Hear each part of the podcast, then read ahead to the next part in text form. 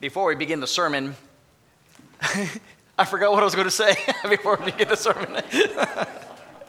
if I remember, I might just in the middle of the sermon. But if I, oh, we're just going to get to the sermon now because I don't remember what I was going to say.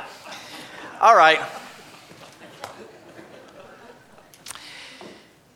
This phrase, the day of the Lord, it is one of those phrases where you think, talking about the end times, right? We just read out of 1 Thessalonians chapter 5.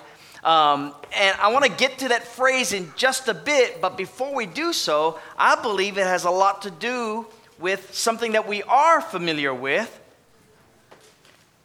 and that is this thing called Independence Day. This is a map that shows, among other national holidays that are very important to each country, that green area are countries, because of, I guess, colonial times, with whether it's US or uh, England and what have you, where a lot of countries got independence, even the Soviet Union. And so this green area shows so many countries, a majority of the globe, that has one form of another experienced independence from another country. That's pretty significant. For many countries, it is such a loyal and important historical marker in their history that they dedicate a day in remembrance, and we have our own, right? Although today, I bet if we were to poll our younger children, many don't have any idea what Independence Day is all about. But there was a time in which it was extremely important as far as patriotism in our country when we look at our reference to Independence Day or July 4th.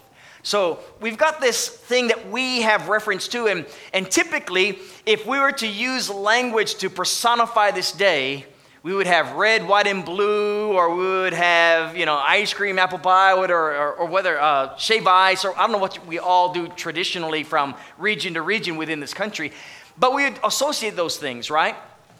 It may be baseball, and we use references to words that may not be literally applicable to those things, but it gives us a general picture about Independence Day.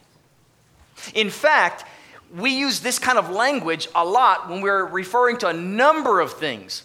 If I said 9 11, automatically a number of you, particularly if you're older, it has reference to not just uh, September 11th, but what took place on that day in this country. Just saying that, if we go to other places in the world, detached from our history, 9 11 means nothing. And even when we use um, poetic language to reference a major event, we get the picture, right? And so we, we use words and things. In fact, in our own songs, I was trying to ask Julie, I said, what songs you know, are modern songs that we know that uses high level imagery um, to get across a message that we would never ever take literally. And so I was coming up with songs, and I don't know songs very well. In fact, ask my kids, I am the worst person when it comes to music, entertainment, and what have you. But Karen Carpenter came to my mind. and those of you who are younger, mean, Karen Carpenter means nothing to you, but hear some of these words. And I'm not going to sing the song, although I have intention at times to, in my head, sing it. So, um, one of the songs is On Top of the World, right? I'm on top of the world looking down on creation. And she's talking about at one point in the song, such a feeling coming over me, and the skies are blue. I got the sun in my eye. Things like that. She's feeling really good about life, that she's on top of the world, and yet literally she is not on top of the world, if you want to look at it from one vantage point. And there's no way a sun could get in someone's eye. Right, kids? Not possible. It's too hot, a little too big. But we get the imagery and we understand it.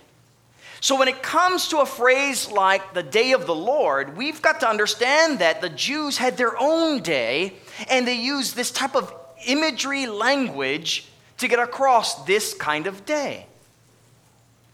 And if we're not careful, all we do is apply it to one area that we read in Scripture, like 1 Thessalonians chapter 5, verses 1 through 11, and we apply it to just, boom, this one day. Whereas for the Jews, it was a very important, significant historical day of their past that was being used in language from the past to talk about something in the future.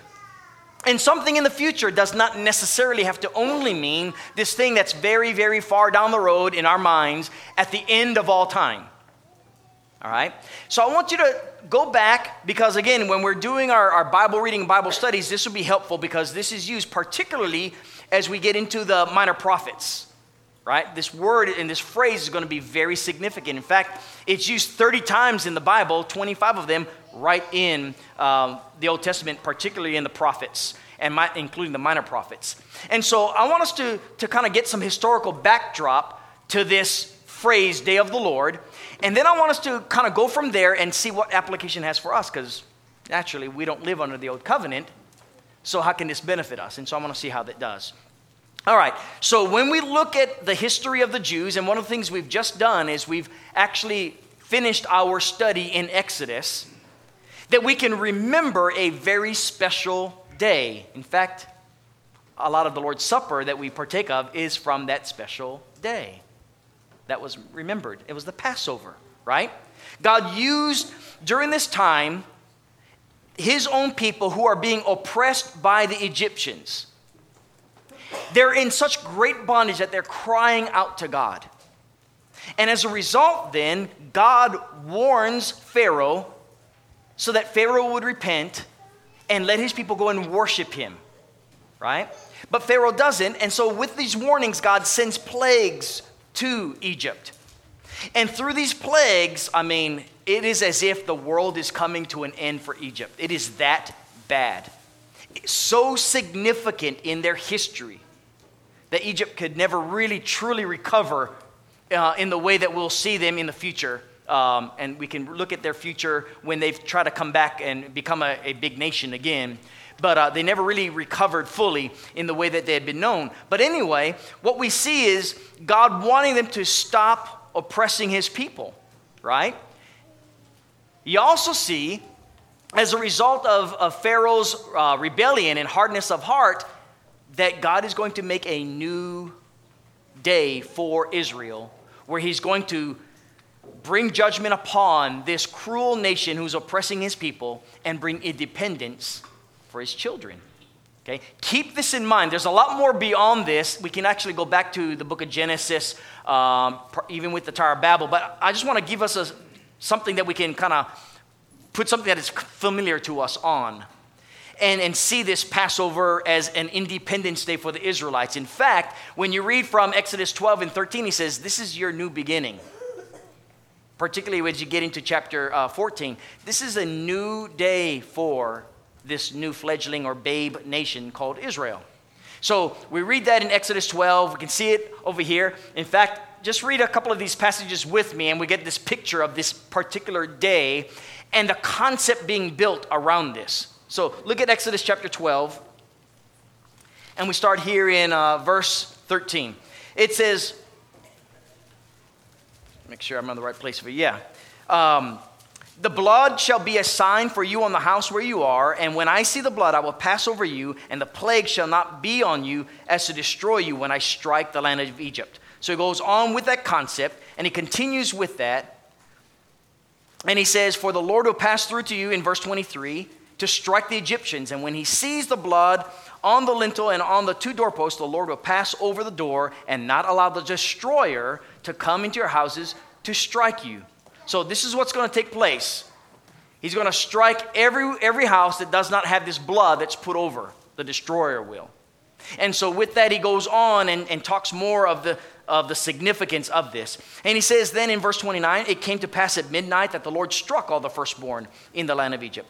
From the firstborn of Pharaoh who sat on his throne to the firstborn of the captive who was in the dungeon and all the firstborn of livestock. And so Pharaoh rose in the night, he and all his servants, all the Egyptians, and there was a great cry in Egypt, for there was not a house, there was not one dead. Going on to chapter 13. He goes in verses 11 through 13 and says this It shall be when the Lord brings you into the land of the Canaanites, as he swore to you and your fathers, and gives it to you, that you shall set apart to the Lord all that open the womb. That is, every firstborn that comes from an animal which you have um, the males shall be the Lord's. But every firstborn of the donkey you shall redeem with a lamb, and if you will not redeem it, you shall break its neck, and the firstborn of man among your sons you shall redeem. So he's talking about here's what's going to take place on this day. You're going to redeem all the firstborn because I, I've saved you while I brought judgment upon Pharaoh. Look at what happens on this great day when Israel is being redeemed while this nation who had oppressed them is being judged. We move on to chapter 14. In chapter 14, look at what it says here. Verse 30, we fast forward, right? They have left Pharaoh, they have gone and made their way up to the, a certain point where they are now at the Red Sea, and Pharaoh's army is coming strong after them after they had let them go. They want them to return. They're going to cry out to God, and God says, I want you to watch what I'm going to do. Verse 30 The Lord saved Israel that day out of the hand of the Egyptians, and Israel saw the Egyptians dead on the seashore, and thus Israel saw great work which the Lord had done in Egypt. So the people feared the Lord and believed the Lord and his servant Moses. One more time, I want to slow down on the reading now in verse 30. The Lord saved Israel that day. Significant day. Huge. So important that theology is going to actually surround this day. And that's where we get this phrase that right now seems ambiguous but becomes more important, particularly when you take a lot of the imagery that is going to be in future literature, particularly when you look at these minor prophets and they have a lot of imagery, right, in their writings. And you'll see a lot of similarity between these plagues that struck Egypt and a lot of the actual picture of salvation. In fact, you go further into this concept of the day of the Lord, and you're going to see a lot of God's wrath in the form of natural disasters, amazing military defeat, uh, calamities, all kinds of things that the imagery will bring these types of events to the surface in their writings. At the same time, where God pours out his wrath, he also pours out his blessing. So you're going to see as, as he judges this oppressive people, Egypt, right? He blesses the oppressed people. Israel in this case. And so we read of this going on. In fact, in chapter 14, now in verse 13, look at what he, what he says. And Moses said to the people, Do not be afraid, stand still and see the salvation of the Lord, which he will accomplish for you today. And of course, you read verse 30 of what he had actually done. So, all this is going to take place. And then he goes on to say, I want you to remember this day, this Passover, and how that Passover is tied not only to the blood of, of the lamb, but the salvation of Israel that God had provided for them just as they were crossing into the Red Sea. They all, this all comes together as one main event this day. And so in chapter 15, you may not have read chapter 15 much. It may not mean much to you, but it meant so very much to the Israelites. So much so that it's like a national anthem, if you will. Kind of like when, I don't know, we might have some star spangled banner and we have things along those lines over the night as we have been battling in our history, right? In, in the form of independence from uh, the quote unquote motherland. That's what you're seeing here. In this case, look at the first few words of the Song of Moses, and the same thing is on the Song of Miriam. Hers is a lot shorter. It's basically the first couple of verses of what we can read here in chapter 15. It says, Moses and the children of Israel sang this song to the Lord and spoke, saying, I will sing to the Lord, for he has triumphed gloriously. The horse and its rider he has thrown into the sea. Miriam's song, same thing. He goes on and says, The Lord is my strength and song. He has become my salvation. He is my God, and I will praise him, my Father's God, and I will exalt him. The Lord is a man of war. The Lord is his name, or Yahweh is his name. Pharaoh's chariots and his army he, shall, uh, he has cast into the sea. He chosen captains or his chosen captains are also drowned in the Red Sea, and the depths have covered them. They sank to the bottom like a stone. And he goes on praising God, how strong and mighty the right hand of God is in bringing salvation for his people. So we see that how important this day is when salvation was brought to Israel. And so while the phrase the day of the Lord is not used, The concept is right here.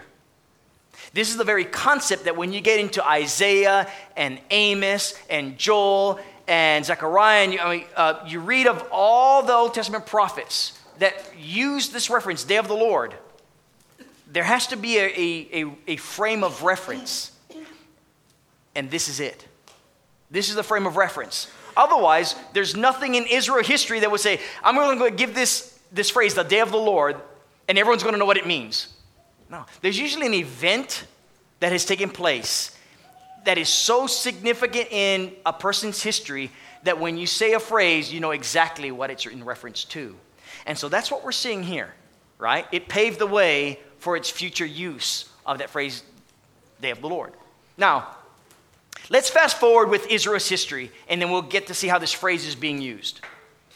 So, if you remember, God saves Israel from oppressive Egypt.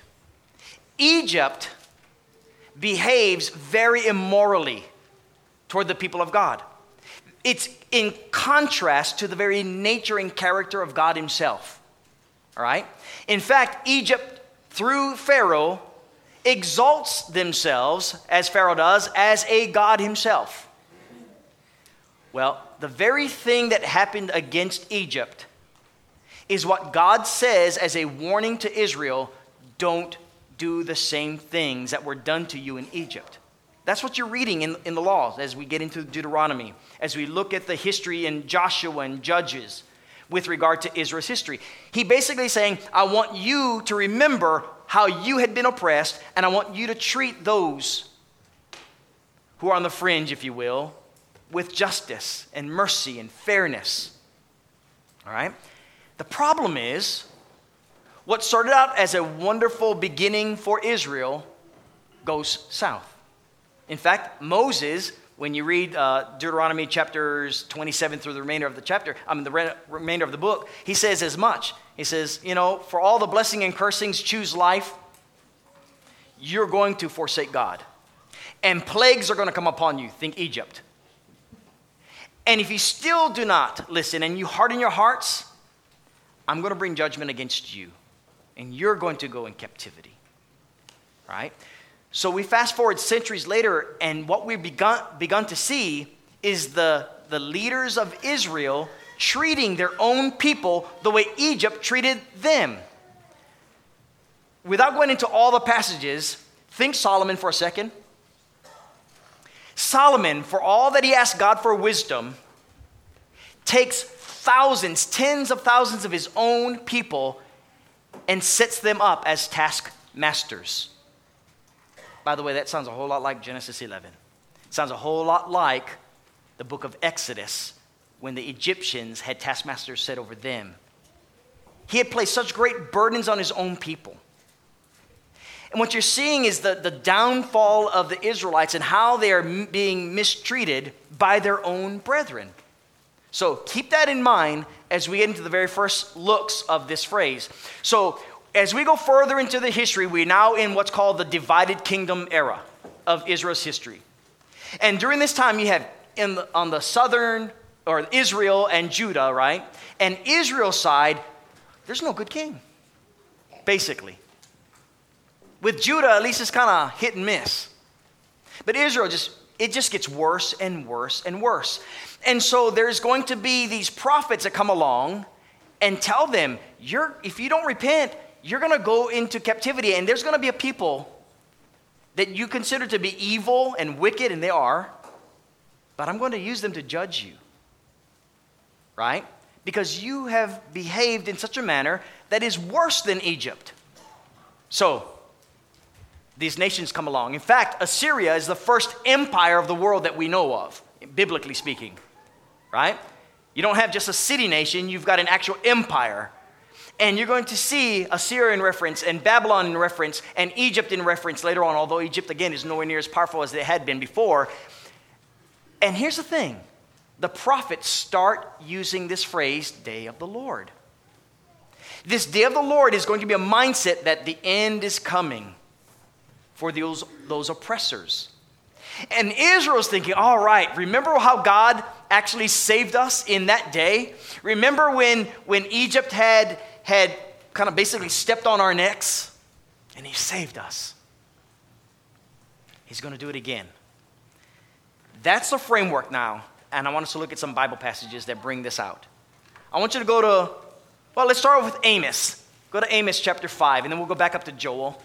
Go to, I was trying to put this in chronological order. So you got Joel and Amos, they're one of the first prophets, and then we get into Isaiah, and then we could have gone into some more, but you'll get the idea by then. Look at uh, Amos chapter 5.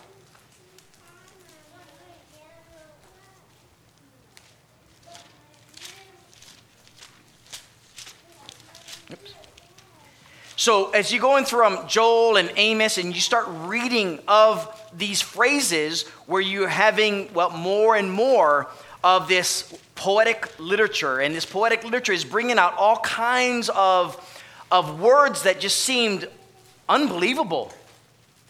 Here's the way he uses the, this writing. In Amos chapter 5, beginning in verse 16, Therefore, the Lord God of hosts, the Lord says this there shall be wailing in all streets. They shall um, say in the highways, Alas, alas. They shall call the farmer to mourning, and skillful lamenters to wailing. In all vineyards there shall be wailing, for I will pass through you. Does that sound like the Passover? It should. There's all this wailing going on. And then he says, Woe to you who desire the day of the Lord. You see, God's people were longing for this day of the Lord to happen again, like it did in the days of Egypt. The problem is, this day of the Lord is coming against his own people. And this is not some kind of futuristic judgment as far as the end of the world. It's going to be as if it is the end of their world, though. And so Amos goes on talking. Amos is not the typical prophet, right? You got everyone in the city, and here's Amos, a shepherd out in the country, and Amos is coming and saying, Listen, God is telling me, here's what's going to happen to you. You need to pay close attention because this day of the Lord that you desire, it's going to be against you, it's going to be against us. It's used this way throughout the book of Amos. Go back to Joel then. And we see in, in, in Joel's writing very similar wording. And again, it's against Israel. Joel is giving the same message that Amos is given. So in Joel chapter 1, beginning in verse 13, Joel says, Gird yourselves and lament, you priests. Wail, you who minister before the altar. Come, lie all night in sackcloth, you who minister to my God. For the grain offering and the drink offering are withheld from the house of your God consecrate a fast, call a sacred assembly, gather the elders and all the inhabitants of the land into the house of the Lord your God, and cry out to the Lord. Alas, for the day. The day of the Lord is at hand. It shall come as destruction from the Almighty. And he goes on in chapter 2 and, and 3 and re- references this day of the Lord again to deal with Israel's sin. Same thing again with Isaiah, Isaiah chapter 2, and you can go on to other passages. Here's the thing, and I don't want it to become an academic exercise. I just want you to know that this phrase is used, and sometimes we only attribute it to this one thing in the future. The way the writers are using it through all the imagery surrounding this phrase, day of the Lord, right? The sun, uh, sun turns into blood or darkness, and I mean, he's like, wow. And of course, what do we often try to do? Think literally, that's going to happen, something like that, and it's imagery. Something terrible is about to happen. And this imagery gets blurred eventually.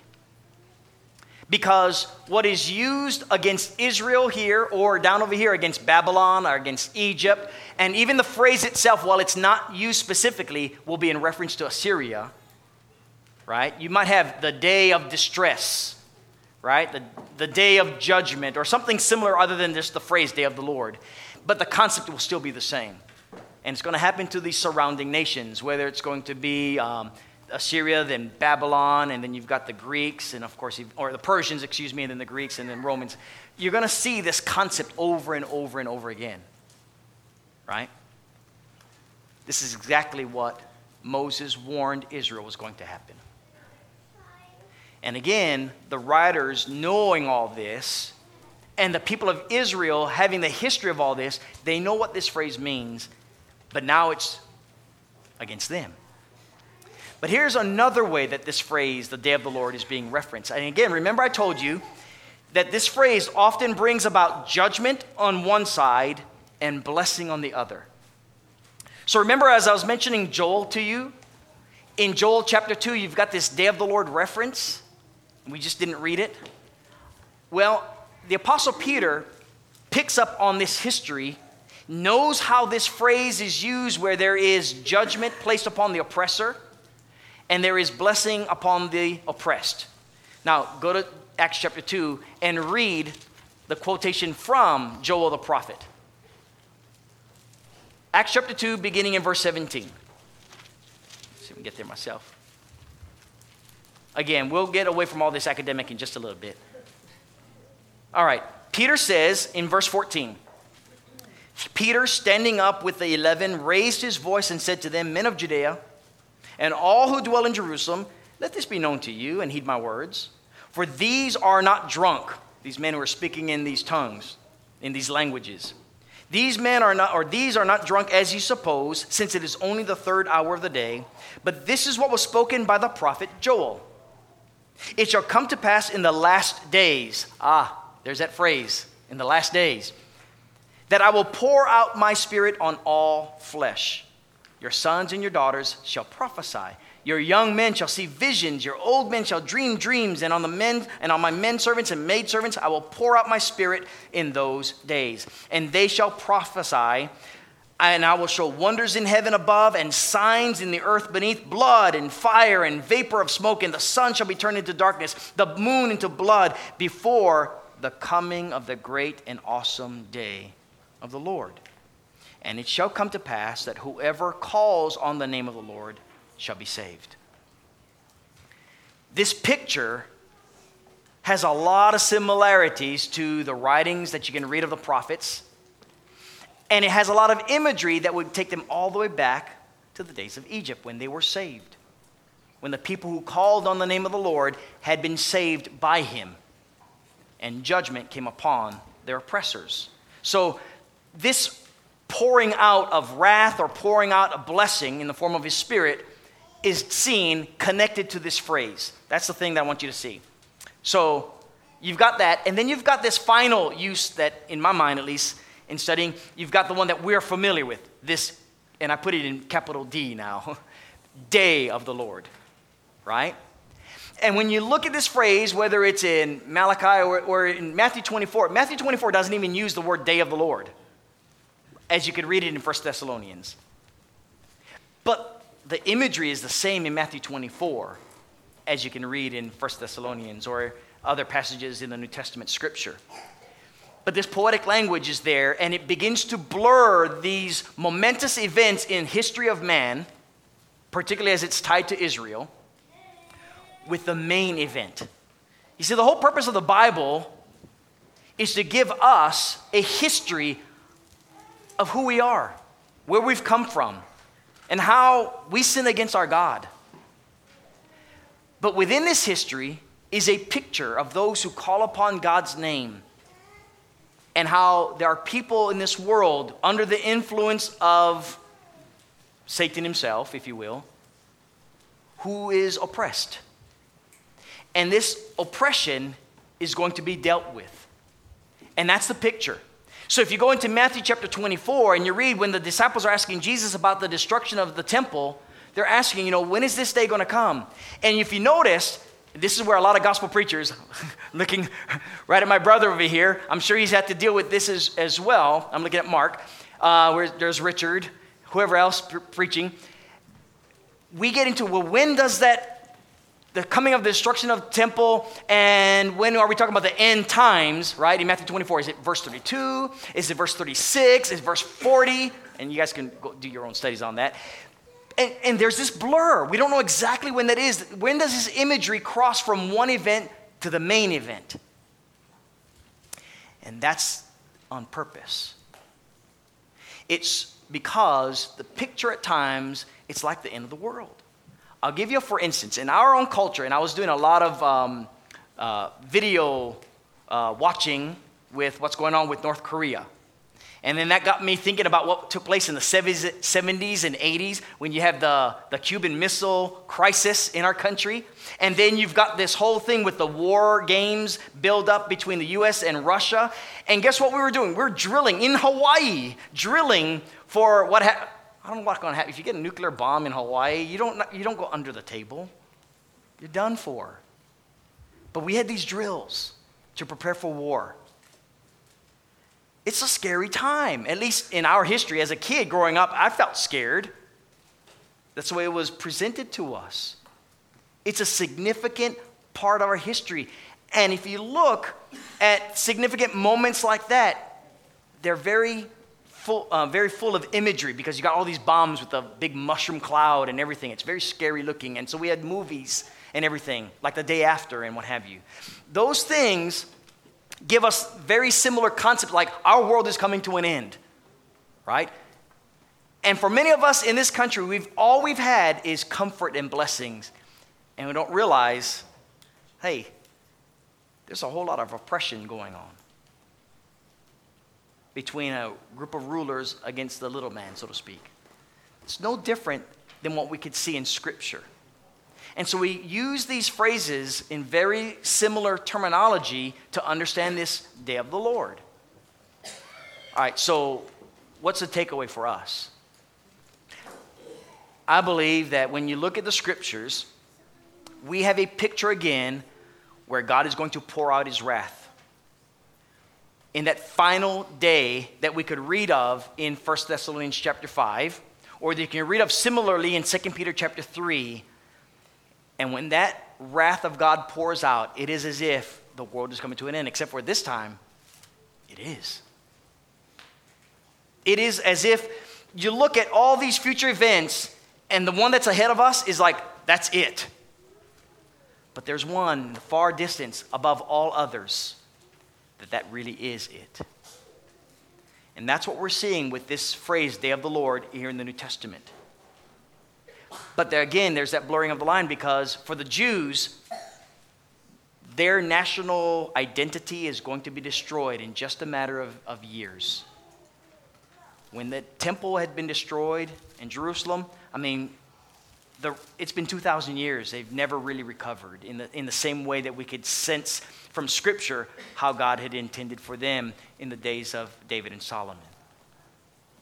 And so the phrase day of the Lord is in reference when it comes to that destruction, when it comes to his own people. And yet, while destruction was coming, he says, But there's going to be hope because I'm going to pour out my spirit. I'm going to bring a blessing and pour out my blessings upon those who are pressed and belong to me because I'm going to bring you a day of salvation.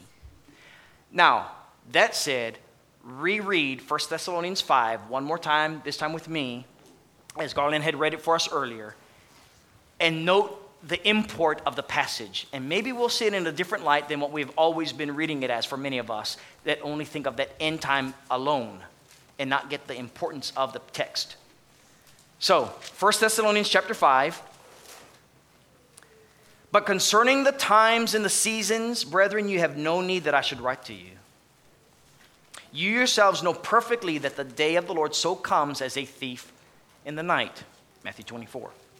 For when they say peace and safety, like Amos chapter 5, then sudden destruction comes upon them, as labor pains upon a pregnant woman, and they shall not escape. But you, brethren, are not in darkness, so that this day should overtake you as a thief. Think back to Egypt and the, the, the ninth plague of darkness. It's not, you're not of darkness, you're in the light.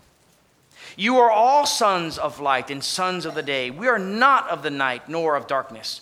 Therefore, let us not sleep as others do, but instead let us be watchful and sober. For those who sleep, sleep at night, and those who get drunk are drunk at night. But let us who are of the day be sober, putting on the breastplate of faith and love, and a helmet, the, um, and as a helmet, the hope of salvation. That's this picture on the other side of this great and terrifying day of the Lord. It is a day of hope for those who are asking, Lord, when are you going to come and bring salvation to us? And so he's giving hope. the Apostle Paul is to the church at Thessalonica and says this God did not appoint for us, verse 9, to wrath, but instead to obtain salvation through our Lord Jesus Christ, who died for us, whether we wake or sleep, we shall live together with him. And therefore, take comfort or comfort each other and edify one another, just as you also are doing. You see, the church has begun to be persecuted in a great way. And Peter even deals with it in 2 Peter chapter 3 as persecution is coming upon the people of God. he said, There is going to be a day in which God's wrath will be coming out against those who exalt themselves up before Him and make themselves out in, in some ways to be God themselves or gods. And He's going to bring wrath upon them, but deliverance on this great and terrifying day to them for those who love him, those who follow after him, those who live like him. These oppressed are going to be saved. Your takeaway this morning is to reflect upon your walk. You see, for all the different ways you can apply this great and terrifying day, there is another great and terrifying day that you see. I'm trying to, there we go. Okay, I'm learning how to do this. um, there's going to be those that have difficult time connecting those dots. Here's one I want you to think of. The old man of sin that you are told to destroy, right? You put him to death in baptism. It is the old man that is contrary to God, who goes after idols, who actually exalts himself as God. I mean, go back to Genesis chapter 3 when, when the tempter uh, through the serpent says, Hey, you guys want to be like God? Just take this fruit and you'll be just like God. That's the man you're destroying. When you're buried with Christ, you destroy that old man of sin that tries to exalt itself. And you humble yourself and you become a child of God whom God saves. It is a great day of the Lord, so to speak, that you've been added to his kingdom. Now, I share this lesson not just so that you get better at your Bible study, although I hope that you will, in your Bible reading, so that a phrase that may seem one sided and only alluding to one thing, you can see multiple application to it. I pray that you'll see the, the true message that is surrounding the phrase day of the Lord, and that is trusting God with all your heart, strength, and might, follow after Him you will be persecuted as any child of God has been over time, over history. But every time, God has always seen you through by his great and, and uh, mighty arm of salvation. That's what he gives to us, even in this latter day that we're in. If you're not a child of God, you are part of those who exalt themselves against God. Who is God that I should obey him? Just like Pharaoh said or that you don't put your trust in Him, or maybe as a child of God, God's own people destroying His own people because the, the powerful were putting down the oppressed. You need to think about your walk with the Lord. So if you're here and you're subject to Him, I pray that you will come and turn to Him. Give your life over to Him. Humble yourself. He's going to save you from a day of wrath that's coming. It is going to be truly a day of the Lord. And if you need to return to Him, by all means, put your trust in Him so you can be saved from that coming day. Do that right now as together we stand and sing.